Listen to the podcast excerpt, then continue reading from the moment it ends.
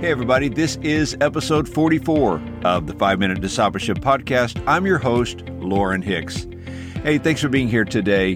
The goal of this podcast is to inspire you to go deeper and to be stronger in your faith in Jesus. If you're blessed by this podcast, would you tell a friend or even share it on social media? It would mean a lot to me. Today, we are talking about the one thing that makes the church powerless.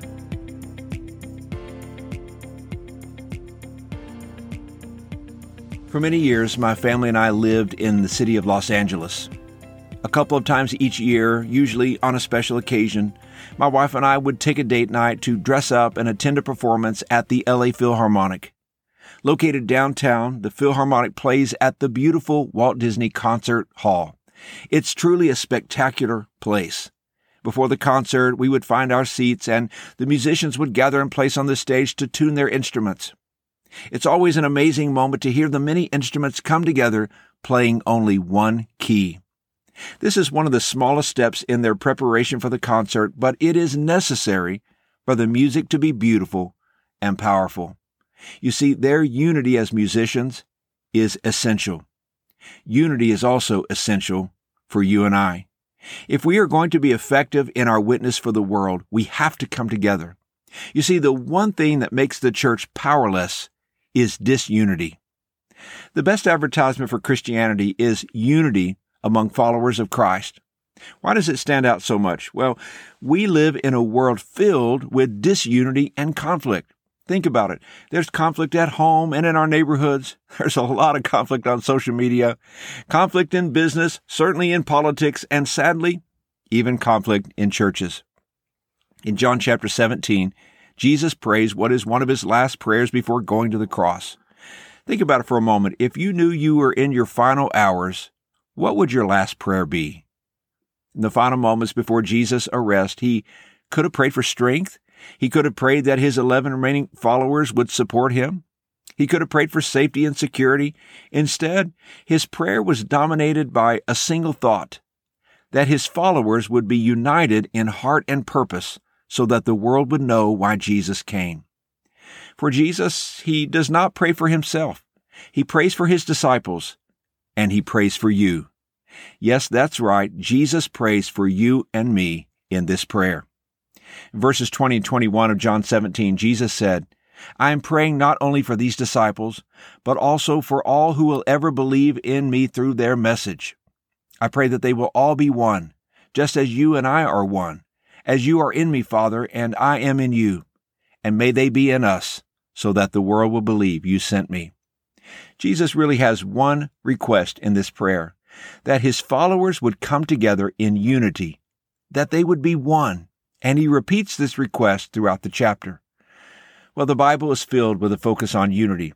God brings us together in all of our brokenness and all of our differences, and he makes us one people, one body, like a puzzle of a thousand pieces, God can create a beautiful picture so that together we can reflect Christ to the world.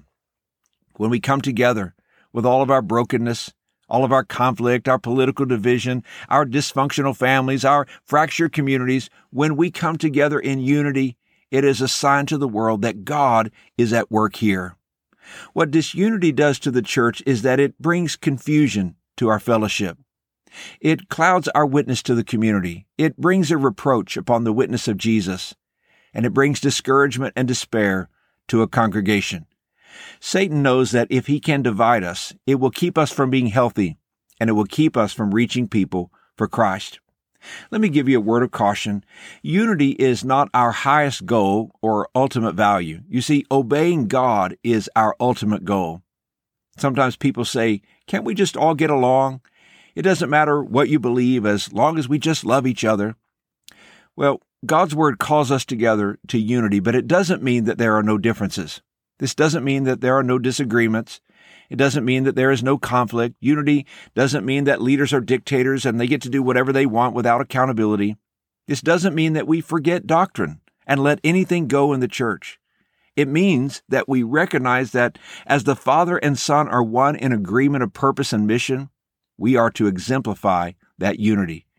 Because we are in Christ, there is genuine love. We let go of petty differences. We forgive. We don't hold grudges. We prefer one another. We serve one another. We meet needs. We agree on why we exist as a church and focus on that purpose of bringing lost people into the kingdom of God. When there is this kind of unity, the world will know that something supernatural is occurring here. It is truly a sign that God is present, and the world is hungry for this kind of love and unity. And I believe you are too. Let's let the Word of God lead the way. Let's allow the Holy Spirit to fill our lives just like the day of Pentecost when the church was in one mind and one accord. If we will, we can fulfill the Great Commission to make disciples of all nations. Here's today's challenge. If you have been offended, give that offense to Jesus. Forgive as he has forgiven you. Unite together with other believers. Help protect the unity of the church. And let's pray together for God's presence and God's power. Hey, thanks again for joining me for today's episode. I'm so grateful to have you as a part of this discipleship community. If you haven't already, please subscribe to the podcast on Apple Podcast or any of the platforms and leave an honest review. This really does help in a big way. And be sure to check out show notes for today's episode at 5minutediscipleship.com backslash 44. And until next time, let's continue on our journey as followers of Jesus.